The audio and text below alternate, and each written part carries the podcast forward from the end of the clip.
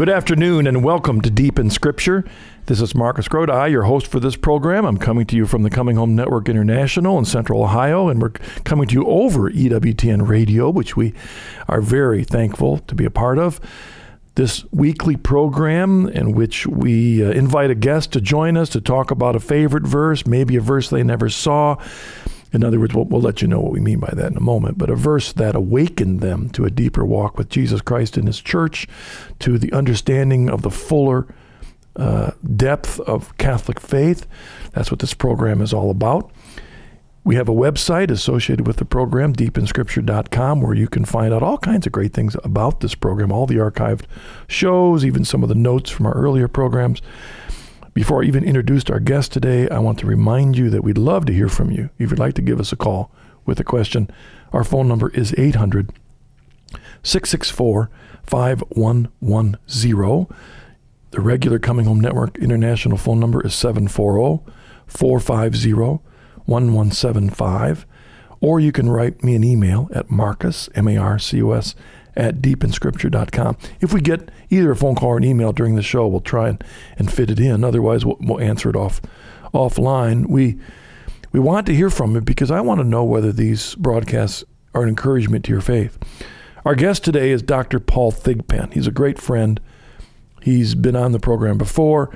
The reason Paul is joining us today is because the scheduled guest, Dr. Rice, uh, called in sick this morning, and we'll schedule him another time. And Paul happened to be here at the offices, so it was of the Lord. And so it's great to have him join us on the show. The reason that Dr. Thigpen was here at the Coming Home Network is that Dr.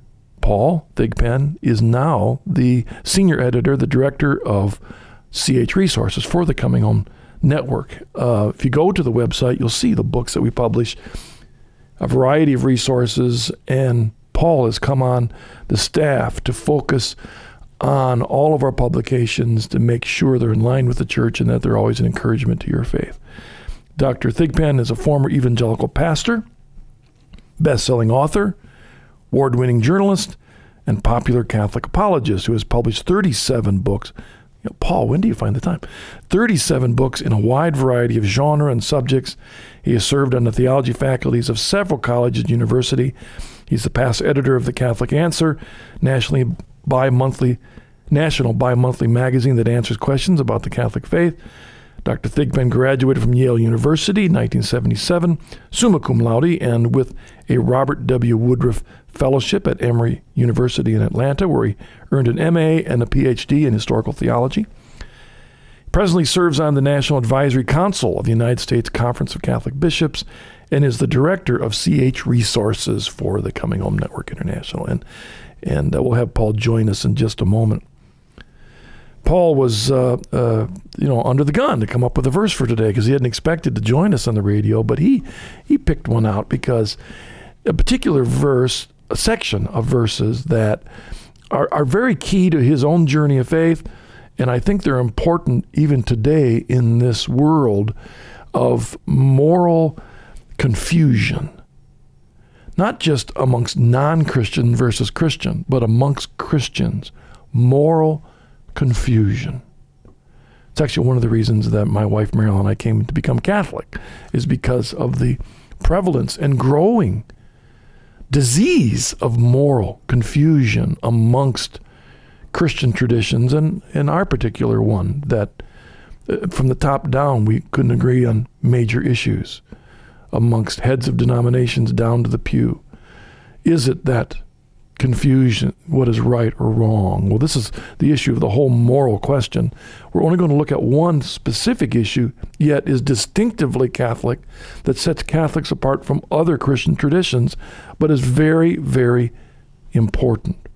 And so Paul chose 1 John chapter 5, verse 16 and 17. Let me read that for you. We'll take a break, and then Dr. Thigpen will join us. But those of you listening from non Catholic traditions, I'd like to ask you what do you do with these verses?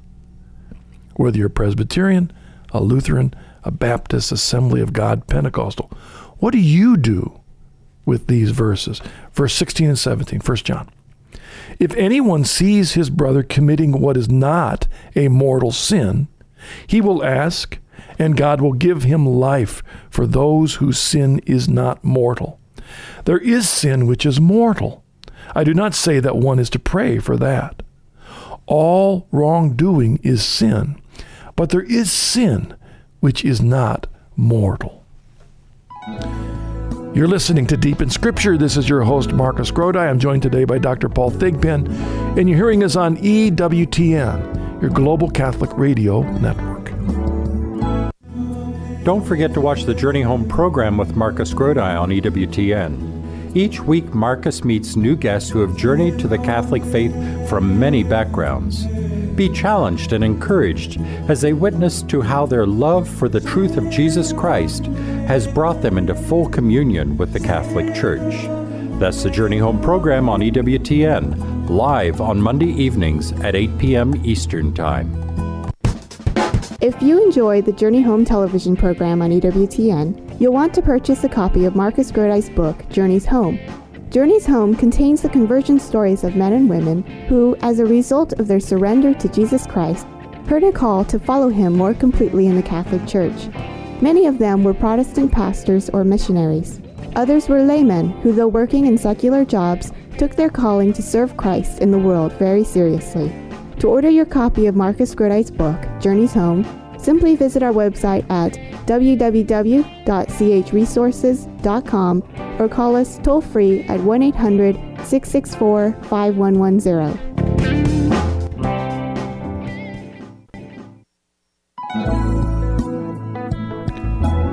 Welcome back to Deep in Scripture. This is your host, Marcus Grodi, joined today by Dr. Paul Thigpen. Hello, Paul. Hello, Marcus. How are you? Well, I'm great. Usually, when I'm saying that, I'm talking to somebody over the phone line way across the world, but here you are three feet from me, so it's great to have you in the studio. it's great to be here.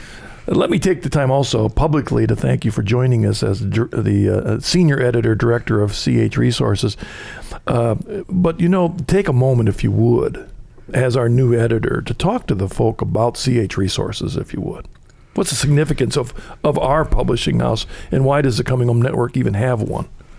Well, you know, our mission is is focused as, as a ministry altogether, as an apostolate, to help folks from outside the Catholic Church or clergy to come home to the Catholic Church. And there are other things that kind of come out of that, but that's that's our focus. And so our resources are to help those people and to help those who know those people or those people who could be in that position to come on home.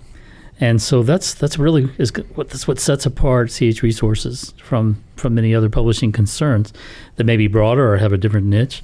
Our niche is to to be a resource to people who need to come home, clergy who need to come home, either by purchasing our, our materials or by other folks getting what we have and giving it to them.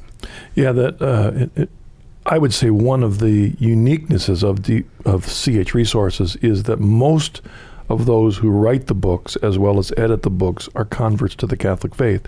We've been outside the church, and we know that certain things that have a Catholic slant sound differently to those outside the church. And so our focused audience are those outside the church, helping them understand Catholic the fullness of Catholic doctrine.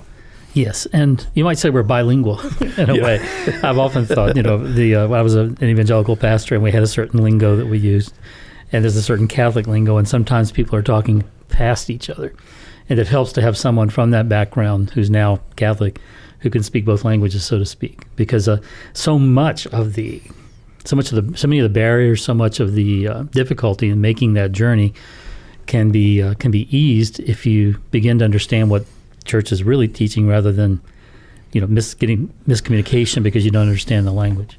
That's interesting in relationship even to the text that we're looking at, because one of the problems that all of us have, I think, it might be just me, but that all of us, I think, have. And that is what I've called the, the, the sin of projection, hmm. which is that we, we really don't know how other people think. We, we think we do, right? We think we do, but we really don't. And what we often do, we'll read into other people's hmm. actions what we might be thinking if we were doing what they're doing. Yes. We see somebody doing something, or we see somebody else saying that something is right or wrong, and we don't know what's in their head, so we read into them the understanding that we have.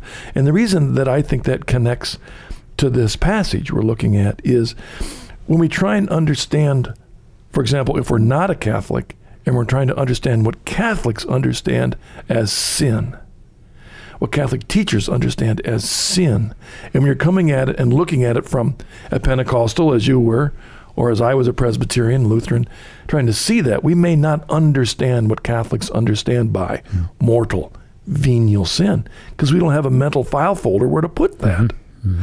You chose this passage, Paul. Talk about it in general before we dig in. But why did this passage connect with your background? Well, Marcus, I came from a tradition that either said explicitly or trusted implicitly that all sin is basically the same in God's eyes. That and in its effects, even eventually, that ultimately that it's it's just all sin, and therefore we shouldn't try to rank sins or try to even distinguish so much between sins. And uh, when I first read this passage seriously, carefully, I thought this the Bible is making a very clear and serious distinction between sin that leads to death or mortal sin and sin that does not and in its in its consequences. And once that hit me that that is a biblical notion that that's from that's the lord speaking i have to understand that. The wider implication was and that also means then if i understand this right that that salvation isn't just a matter of faith that here we're talking about actions sins works one way or another that are influencing whether we're saved or not. Yeah, this is very important. I, I didn't hear this back when I was a Presbyterian pastor. I was very much an evangelical. I was of the you know the four or five spiritual law ilk, uh, very much of the Billy Graham crowd, and believed in once saved always saved, and you know the old the old spiritual laws. Mm-hmm. You know that, that that God loves you and has a wonderful plan for your life, but but you're separated from sin. And the verse from Scripture that we would use, for example, we use the Roman road, the verse comes from Romans that says, Since all have sinned and fall short of the glory of God. And it goes on. But the assumption there is this underlying understanding of sin. All have sinned and fall short of the glory of God. And we immediately interpret that, you know, every little sin is a proof that we're separated from God, we're damned, and, and we, there's nothing we can do about it except for the mercy of Jesus Christ. Now, how did this start? I mean, where did this idea that every sin is equal or equally bad come from? I think you have to find roots in Luther for sure, in Martin Luther. His uh, his approach to sin. He was he, he talked about how even the best of our works are sinful in God's sight. They're, they're, they're of no use at all coming to God. And that, uh, and I think that that attitude that he had that he just kind of take everything that's wrong, lump it all together and, and push it to the extreme. It is, it's dirty rags in God's sight. It's your best works are horribly sinful to him, even the best thing you do. That we couldn't really do anything good that didn't have this mixture of horrible sin in it and he, you know, he was given to hyperbole in speaking. He would often exaggerate, but he said he would say it and he would write it. And I think uh, eventually that had to have some impression on the way the Protestant tradition began to look at sin. Because hmm. I'm trying to look back in my own pastorate to try and remember. It's been years now. Was there any sense in which I saw any level of sin? I mean, there was a white lie. You know, uh, that we might say, and maybe it's as a dad, you know, my son is, you know, I'm, I'm, planning a birthday party, let's say, for him. And my son looks me straight in the eye and says, Dad, are you planning a birthday party for me? And I'm thinking, wait, it's a surprise party. Do I tell him or do I lie? Yeah, I might white lie. Oh, no, I'm not planning a party for it because I'm going to surprise him. Okay, it's a white lie. All right, is that good or bad? The level of badness of that and then you go you start from there i'm talking about the lowest level you could imagine I'm, I'm just being a loving dad or whatever all the way up to abortion murder uh, adultery all of these kinds of issues there's a I'm trying to remember if, as a pastor, I saw, at least in my mind, that some of these were more heinous than others. Do you remember looking back? Did you have any gradation in your mind on sinfulness when you were serving as a pastor, Paul? I remember what we were always taught was that to, in the eyes of man, you know, would say that it looks things look different because you'd have to, you know, you'd have to admit, of course, if my son goes out and shoots somebody, or he just stays out too late in a curfew, that you know, those are different things. Our experience would tell us there are different kinds of sins and their gravity and, and in other ways as well. And our whole legal system, every legal system is built on the notion that offenses have different kinds of gravity and deserve different kinds of punishment. Uh, and so all that would press against this notion that all sins alike. But the comeback would always be, well, that's in man's eyes. In God's eyes, it's all alike. And I think the consequence of that was you went one of two ways. The overly scrupulous would do kind of what Luther started out with because he was just wrestling with this Yeah. terrible sense of shame and guilt. And that's why he came up with the notion he did that uh, that is all horrible and then I'm, I'm damned or I'm lost or or else just I can't do anything and and so I have to just totally give up and not even work it, try to do good things. Um, either that, or what, more often in our culture, what happens is that it all goes the other way. That if all sins alike, and there's a lot of things that you think, oh, they're not really that bad, then you tend to not think that anything's really that bad, unless it happens to you. And then that's the other thing. If Yeah. somebody does a terrible sin against you, an injury, hurts someone you love, you know, drunk driver kills someone you love, then all of a sudden it changes your perspective. But until something like that happens, we tend to lighten all of it because we put it all in one mass, and it's either really bad or not so bad. Yeah. And I'm wondering, I'm not sure wh- which particular theology you were in, but from my perspective, there's a, a progress in theology in a sense in which that before I was saved in Jesus, all sins were equal and they were all separated me from God. That was the spiritual law. But because I accepted Christ as my Lord and Savior, by grace, I'm now saved, and there's nothing that can separate from God. So all of a sudden, every sin is equal, but it's covered with the righteousness of Jesus. So, in a sense, it didn't matter. I didn't say that, Right. But there was a, a, an underlying. Um, you could start writing off the white lies, the little things, because in your mind, you're they're covered with the righteousness As of Jesus. Pentecostals would say, we Pentecostals, it's under the blood. It's under the blood. Whatever it is, it's under the blood. It's okay. Or I would take claim another verse from First John earlier in the passage where he says in First John chapter 1 verse 9 if any if, if you can if we confess our sins he is faithful and just and will forgive our sins and cleanse us from all unrighteousness so I mean, they're from the same book. You take every sin that's in your life and just put it in one big bag, say, Lord Jesus, I'm sorry, and then claim it cleansed and move on. I mean, it was that kind of simple. That's one way to look at it, apart from understanding it sacramentally and all that. Do you remember, though, what you did specifically with this passage back then? Well, what it did is it, it made me start questioning the whole notion of faith and works. And So you So, uh, actually, you- um, when you saw this before, when you were pastoring and you would study this passage, Right. you were taking it seriously back I then. started taking it seriously. Okay. I said, I've got to start looking more seriously at not just the effects of sin, that there could be something like a mortal sin, but, but that all sin is not alike. And that if there is a sin that leads to death, sure seems to be eternal death, and that, you know, that it, our works do have something to do with our salvation. It's not just some, certainly not just some intellectual assent or even just some expression of confidence in God. And this was during while I was in grad school in historical theology, so it, it pressed me to start looking more at the Catholic moral tradition Hmm. with all of its categories and uh, distinctions and nuances, which can get very complicated. But if you approach it well, it becomes very helpful when you start making understanding things like the role of intention and the object of the sin and the culpability and that whole issue. It's uh, you begin to have a much more realistic, I would say, and nuanced understanding of what sin is, of the fact that it has consequences. You know, that that's another thing. The tradition I came from, it's all forgiven. And then, okay, so the guilt's gone, but it wasn't until I started reading Catholic moral theology that I realized sin has has more consequences than just guilt. And those other consequences need to be fixed. And that's what the whole notion of purgation, eventually purgatory, but even in this life, it just turned upside down my whole notion of, of sin, of vice, of virtue, all those things. Uh, what I'd like us to do, Paul, is to kind of analyze this passage first before we start talking about what the church teaches about mortal and venial sin. All right, just to make sure that we're not just reading back into it, but let's look at it, what it says there.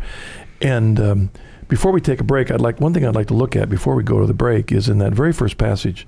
If anyone sees his brother committing what is not a mortal sin, what I find interesting about that passage, Paul, a couple things, is, and talk about this if you would. Number one, John is not addressing this at the person that's doing the sin. He's talking about us seeing others doing it. What's what do you think is the significance of that? And second of all, it seems that he's presuming his audience already knows this, right? Mm-hmm. Mm-hmm. Because he doesn't give an explanation of the differences. He it's just kind of a reminder, as if he's saying, and, and as you know, there's a sin that leads to death. I'm not talking about that. We've talked about that before. It sounds like, but I'm going to talk about this situation. What does that say about sola scriptura?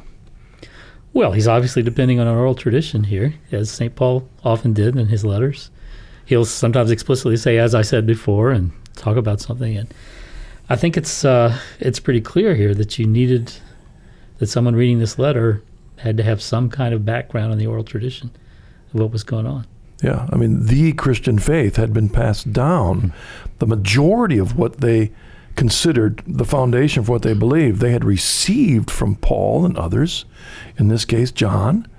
Uh, we presume that they, but they've already received it, and John is able to build on what they already know to clarify something. Because when you when you think of that passage, if anyone sees his brother committing what is not a mortal sin, up until this passage in John, he's never mentioned any of that.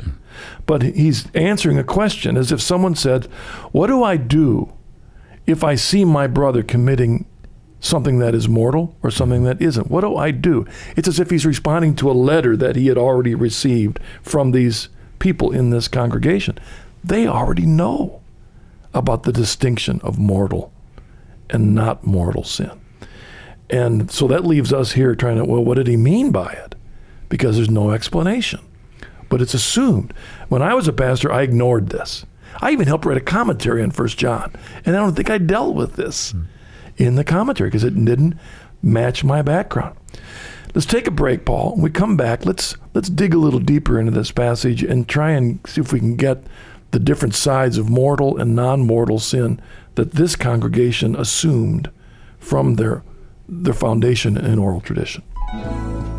You're listening to Deep in Scripture. This is your host, Marcus Grodi, joined by Dr. Paul Thigpen, and you're hearing us on EWTN, your global Catholic radio network. EWTN.com is online with program information, the latest news, Pope Benedict XVI, plus tools for living the faith like prayers, Catholic Q&A, and other resources. Log on today to EWTN.com. The Coming Home Network International and Marcus Grodi invite you to join us for our 8th annual Deep in History Conference coming this fall to Columbus, Ohio. This year, our focus will be on the authenticity of the sacred scriptures as we ask, How firm is your foundation? Join us the weekend of October 22nd as we bring together another exciting list of guest speakers. For more information, go to deepinhistory.com or call us at 800 664 5110.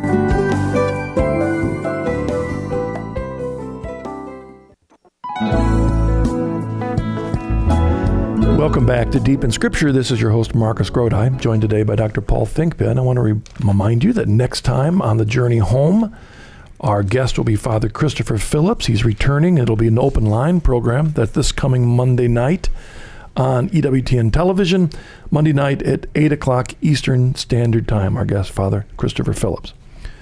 All right, Paul, let me read the passage again for the audience that's just joining us. 1 John chapter 5, 16 through 17. If anyone sees his brother committing what is not a mortal sin, he will ask, and God will give him life for those whose sin is not mortal. There is sin which is mortal. I do not say that one is to pray for that. So the point is, we just made it that it seems that that John, the Apostle John, is speaking to this congregation about something which they already seem to know that there is a distinction in sins, some which is mortal and some which isn't. And it's as if he's answering a question about what they're to do when they see one of their brothers. Now, before we go any farther, this, the, the fact that he says brother is significant. Mm-hmm. Right? I mean, what is the significance about the use of the word brother in this context? Well, he's correcting another Christian, not not a pagan who's not going to share his understanding of sin and its consequences or of, of the means of grace. I mean, that's the problem. Is what do you do when someone who's accepted Christ, who's received baptism, is now a part of the body, uh, has the graces, commits a sin? In this case, the first thing is, well, what about when he does a non-mortal sin? You know, what do we do? Uh, and before we answer that quickly, Paul, can you think of any? We don't have all the oral tradition that he presumed in this. We don't know exactly what they received, but was was there any indication of the teachings of Jesus to this level of sins, mortal versus non-mortal sin?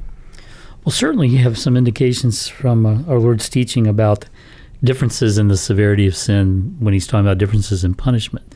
In one place, talking about how some will receive many stripes and, and others a few. Uh, Luke 12 in particular, Luke 12, 47 through 48. Um, one of the things that the church eventually developed in its understanding of mortal sin was that one of the conditions has to be for it to be mortal is that you have to have full knowledge of what you're doing. And there, the Lord talks about a servant who knew his master's will but didn't make ready, and then one who did not know, and that the punishment would be more severe for the one who knew his master's will and didn't do it.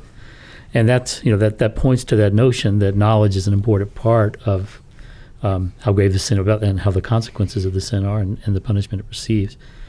So you've got you know those kinds of indicators that um, that Jesus did not consider the consequences of all sins to be the same, the gravity to be different. Well, one thing I, I came to appreciate in my own journey to the Catholic faith, which I didn't appreciate as a non-Catholic when I was a pastor, but really the the foundation for this understanding comes from the Old Testament, because in the Levitical laws, all through, there are certain sins that require a different punishment than others. Some require the sacrifice of a dove. You know, some require the sacrifice of an ox. Some require stoning. Some require getting thrown out of the community. Some are you're out of the community for months until you can come back in.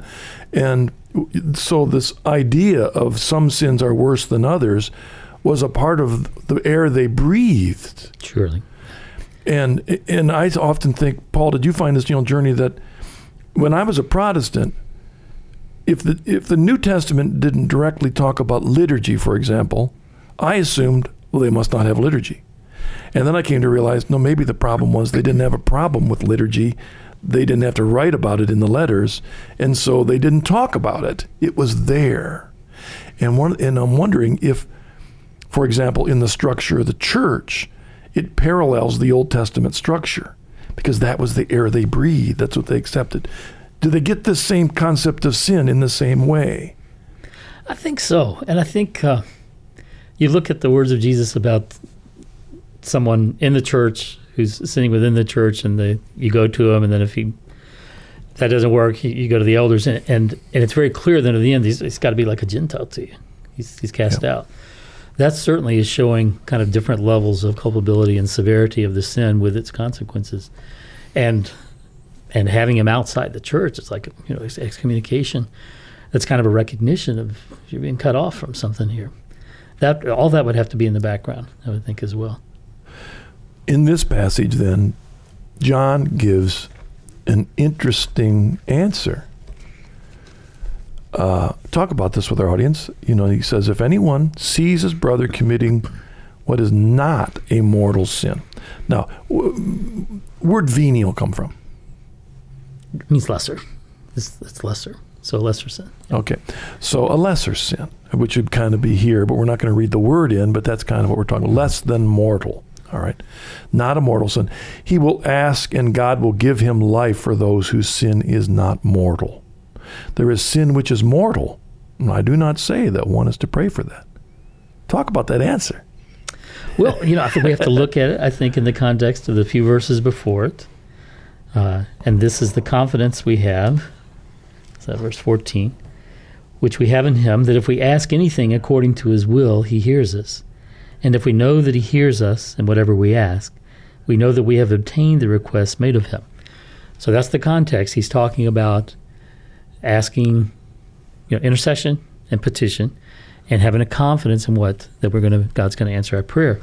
But then it's as if he's he's noting an exception, and again we're talking about it. He seems to be replying to perhaps a, a request for clarification. If anyone sees his brother committing what's not a mortal sin, then he'll ask, and God will give him life. So this is this goes along with the general category that your prayers are going to have an effect for that person for his venial sin. He, the venial sin is not going to keep him from receiving the life that you're praying for. But if it's mortal, if it's mortal, your prayers are not going to be able to change that condition. And the implication there for me is because he's going to have to repent of that. And of course, eventually it's clear in the church he's going to have to repent of it sacramentally. Hmm. And that's part of what I'm seeing here that he's just telling people, okay, ask and have confidence you'll have it. But if someone's someone's committed that kind of serious sin and you're asking for the graces to flow or whatever you're asking, keep in mind you may not see an answer to that because something's got to happen in him. It's that serious a sin that the the life, the grace, a life of grace in his soul is going to have to be restored before you can see those kinds of consequences. That's how I see it anyway. And, and I'm wondering if it connects with an earlier passage then, because um, all through First John, he's talking about authentic love, right? Mm-hmm. And he'll say that if you say you love God but hate your brother, you're a liar.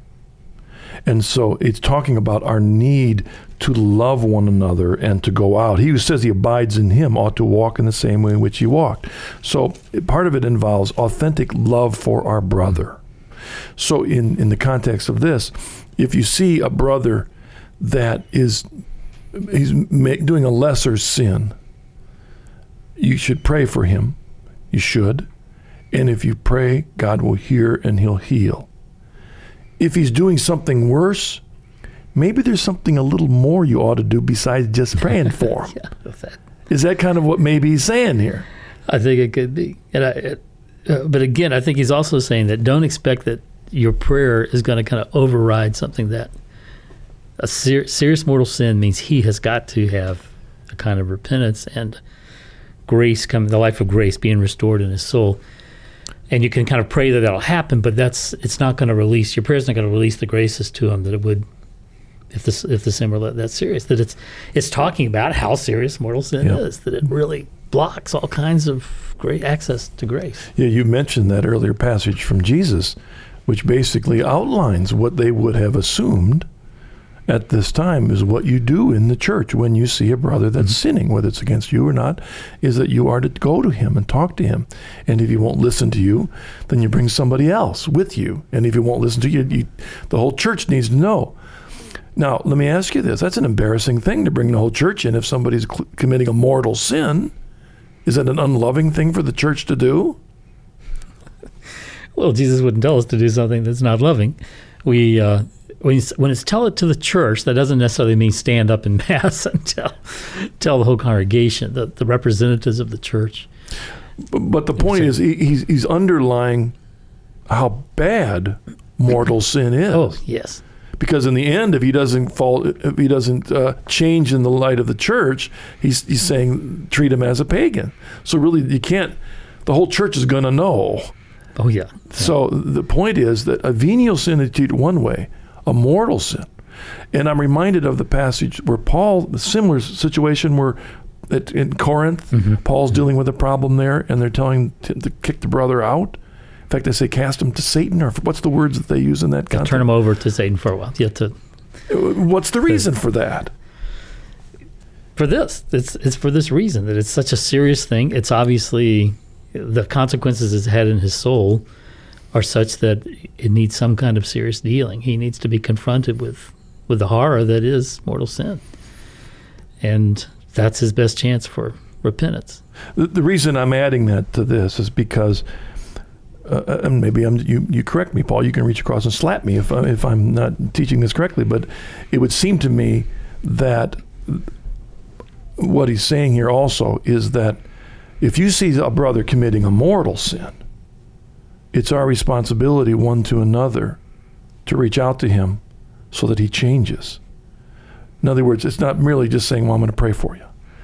Prayer for venial sin, we should be, because he's not, I don't think, it, it almost sounds like if someone's doing a mortal sin, you don't need to pray for him. Yeah, right. And that's obviously not the yeah, not the intent. Yeah, the, the intent is, of course, pray for him. But in this case, you if you really love your brother based on 1 John 1, 2, 3, and 4, then you've got to do something. But your prayer is not going to be sufficient to take away that penalty for living a life apart from, from Christ. At the time that, I'm trying to think, at the time that this would have been written, Paul, could we have enumerated what they would have considered mortal sin? Oh, from the tradition, I think you would say uh, from the earliest traditions we have, and, and this is not so, and of course, this is quite early. Yeah. But uh, certainly sexual sin, adultery, uh, certainly murder, uh, apostasy. Those three probably would have, I don't think anyone would have argued were mortal sin. It's going to take a while, of course, after this for the church to begin to look carefully at all kinds of the aspects of sin and the culpability and the you know how how much does someone know and how much do they give their consent.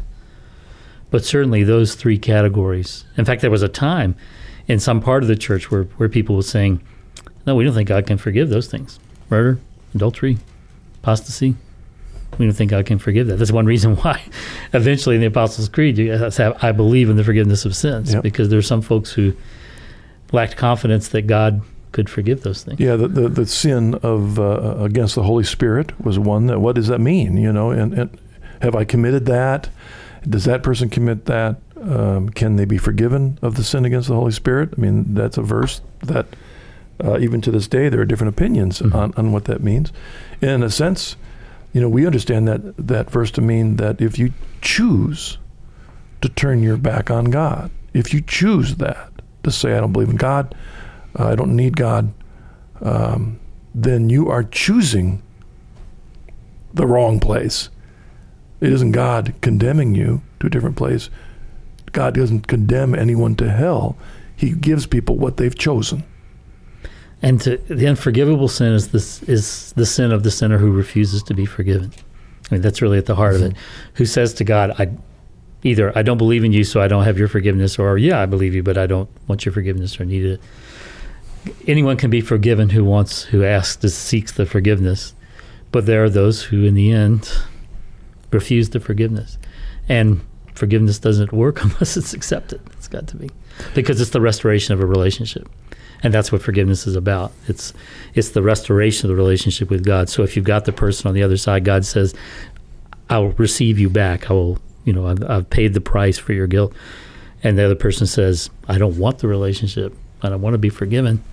Then of course there is no forgiveness. The, the relationship is not restored.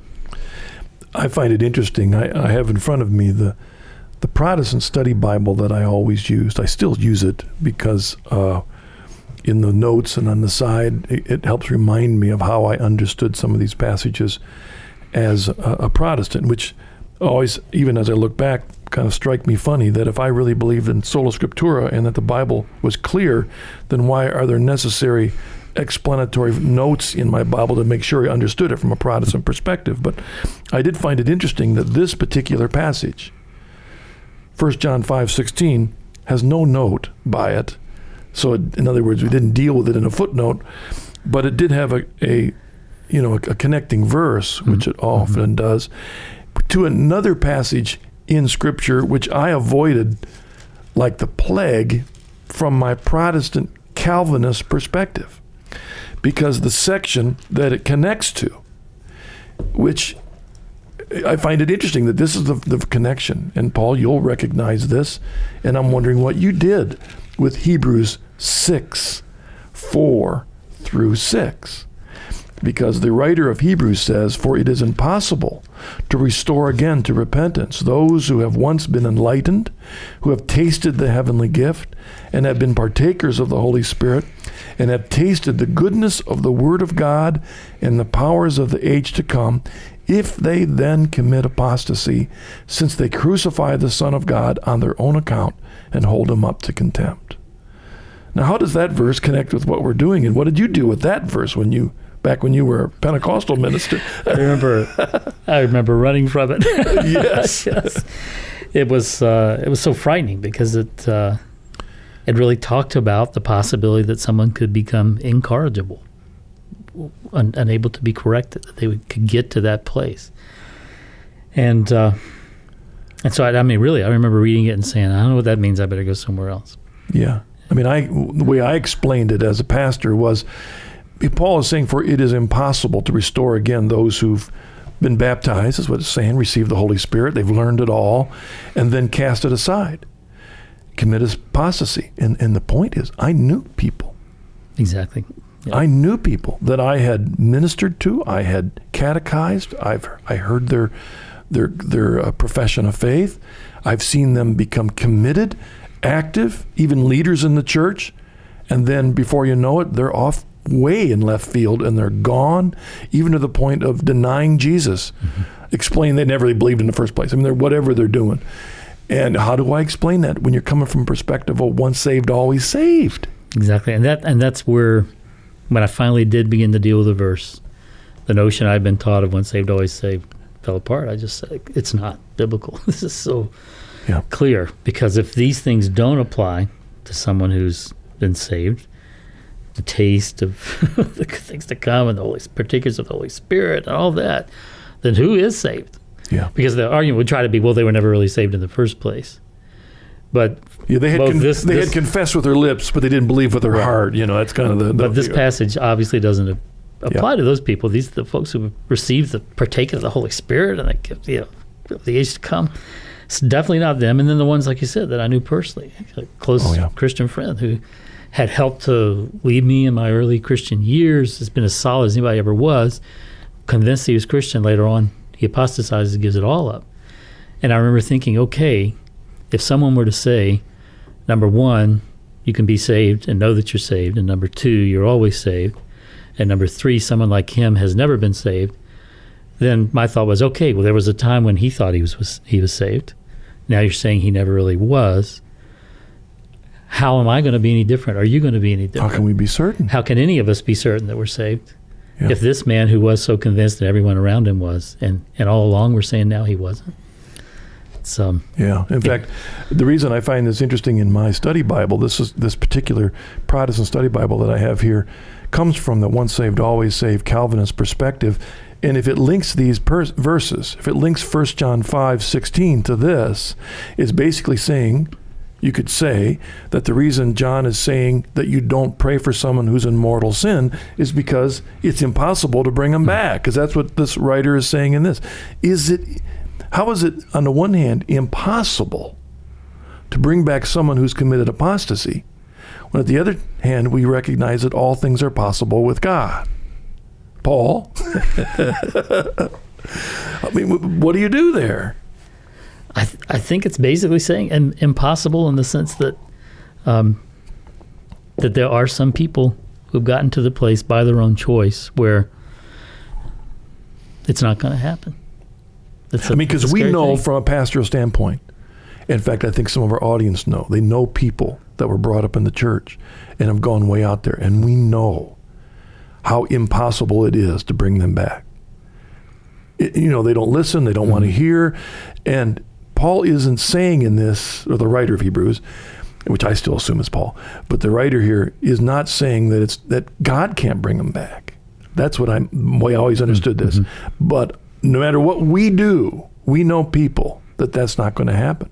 So we'd pray for them. Except John says, don't pray for them. and my point there, we're going to take a break because I want to come back and he- hear what the church says about this. My point there is that's the problem of sola scriptura. That apart from the wider tradition of the church, guided by the Holy Spirit, you encounter verses in Scripture that you can't figure out on your own. I mean, wouldn't you agree, Paul? I mean, that's Oh, this is a great example of that. That's the one reason why I chose it. It drove me to look to the wider tradition to help interpret it. All right, when we come back, Paul, let's have you share that uh, from the Catechism. You're listening to Deep in Scripture. This is your host, Marcus Grodi, joined by Dr. Paul Thigpen, and you're hearing this on EWTN, your Global Catholic Radio Network.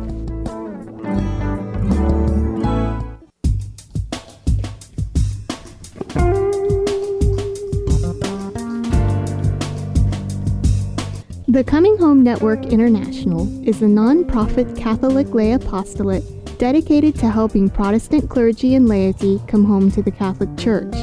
It was founded by Marcus Grodi, the host of this program, as well as the Journey Home television program on EWTN. If you are on the journey and interested in learning more about the Coming Home Network International, or know someone who's thinking of becoming Catholic, please visit our website www.chnetwork.org or contact us at 1 800 664 5110.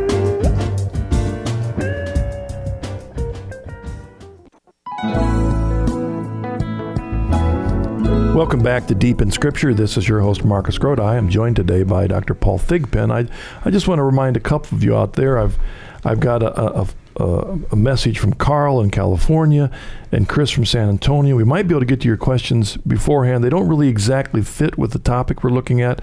We'll make sure and respond to you by email otherwise, but uh, we'll see in a moment. Maybe we can get those for you in the program. Paul, okay, from a Catholic perspective, looking at the big tradition, how do we understand pretty much what, what, what John is saying in this passage? Well, I turn to the, the Catechism of the Catholic Church, a very reliable uh, place to look. And in, uh, in section 1849, let me just uh, take the definition of sin first there. It says, Sin is an offense against reason, truth, and right conscience. It is failure in genuine love for God and neighbor, caused by a perverse attachment to certain goods. It, it wounds the nature of man and injures human solidarity. It has been defined as an utterance, a deed, or a desire contrary to the eternal law.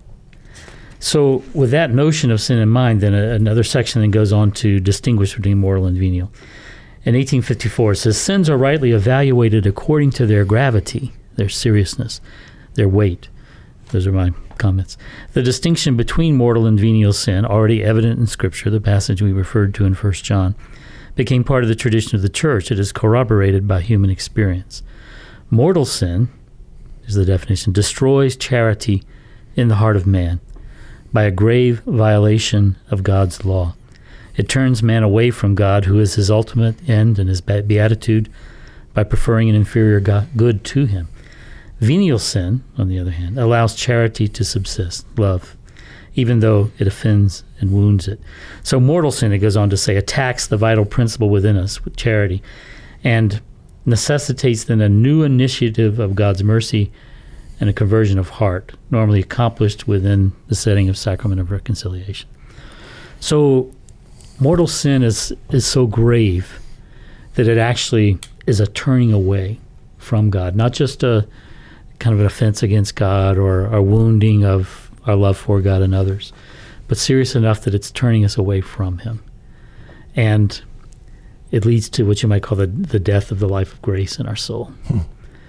And that it needs to be restored then by an initiative of God Himself, which He's willing to do, but we have to respond in certain ways. And normally, for the Catholic, it means sacramental reconciliation, going to the sacrament of, of penance and confessing that to God. I uh, believe that, at least my re- reading of the mercy of God, is that when a person commits a mortal sin, and maybe more than one mortal sin, maybe a continuous series of mortal sins in which they now have really separated themselves from God, and that my reading of God's mercy, it doesn't mean that God doesn't no longer care for them, Mm-hmm. that God doesn't continue to surround them with mercy, that God doesn't continue to use people and opportunities and books and whatever resources are out there to try and shake this person back. Mm-hmm. The bottom line is it rests on our will, doesn't it? It rests on our individual choice to turn. And isn't that why pride is the worst of sins. It's the most likely to keep us from turning back, yeah, from admitting our need, admitting our, our wickedness, our uh, our brokenness. Yeah. And yeah, it's true. I mean, just like a person who's who's never been a Christian, who's never been baptized outside of the community of faith, outside of it, God loves them deeply. He gave His Son for them, and uh, and He surrounds them with prevenient mercies, mercies that go before, to try to bring them in. And so, if they come to Him and they're baptized and then they they turn away from Him again, that doesn't mean He's going to leave them alone any more than He did before they they came in. Hmm. But there's there's got to be response on our part, and that's one reason why continued serious sin, or even venial sin that becomes accumulative, um, that is such a dangerous thing because it can wound and harden our conscience so much that it lessens the possibility, the likelihood that we will recognize where we are and, and our need.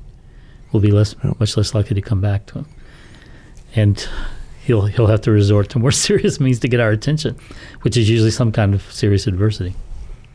Yeah, in the context of Scripture as well as the teaching of the church, there's that that that constant call for us to be uh, acting out in love for our brothers and sisters who may not know the faith as well, may be living in sin. Maybe they don't realize that what they have chosen is in fact mortal sin. Um, there have been different theologians that have tried to explain away this issue, like with the, the new thing called the fundamental option, you know, trying to, in some ways, say that if you really love Christ, you can't actually commit a, a mortal sin anymore. Well, you know, that's, uh, I think, a flawed philosophy. Mhm. But uh, the thing that I remember, uh, Paul, I know that you were v- very committed to helping us remember the story of the, the martyrs Mm. In Savannah, right? In the Georgia martyrs. Georgia. hmm And when you think about them, didn't they, in a way, give their life to help the ignorant understand this issue? That Well- they needed to turn in holiness to God. and that, that they were there were sins so serious that knowing that they would probably die to confront them nevertheless they did the five franciscan missionaries 1597 along the coast of georgia. Uh, they had ex- had been teaching sharing the gospel with native uh, americans there of the Guale tribe and had uh, when they came into the church they had to promise to give up polygamy having multiple wives because of the sanctity of marriage. And uh, one of them broke that promise went back and announced he was going to take others, and a number of later events showed that that uh, he wasn't just simply going back to a cultural tradition, but Yeah. he was he was acting out of lust, and uh, and they had to speak out against that, knowing that that they would probably lose their lives. And they did. To me, that, that fills in the gap in this passage. I mean, it wasn't just a non mortal sin that they could pray for, take care of. It was a mortal sin. Prayer wouldn't just solve that problem, and they gave their lives to try and change that person and bring them back to a full relationship with God.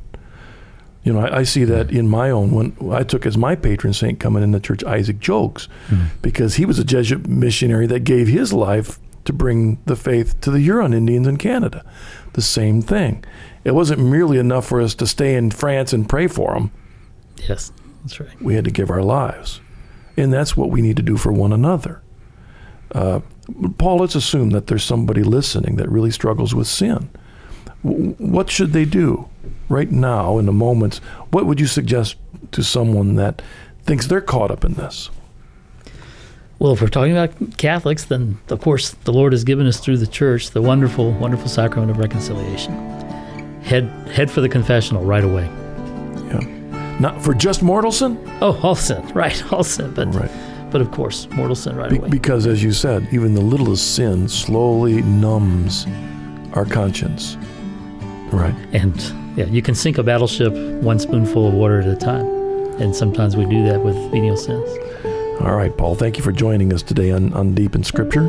Thank you, Marcus. It's been a pleasure to be here. God bless you and all your listeners. All right, and, with, and those listening, I pray this has been an encouragement. You please join us next week on Deep in Scripture. If you have any thoughts about what we've talked about, any questions, please contact us, especially write me an email, marcus at deepinscripture.com. Those callers that uh, had questions that we'll try and get to those. They didn't quite fit with our topic today, but we appreciate you calling in.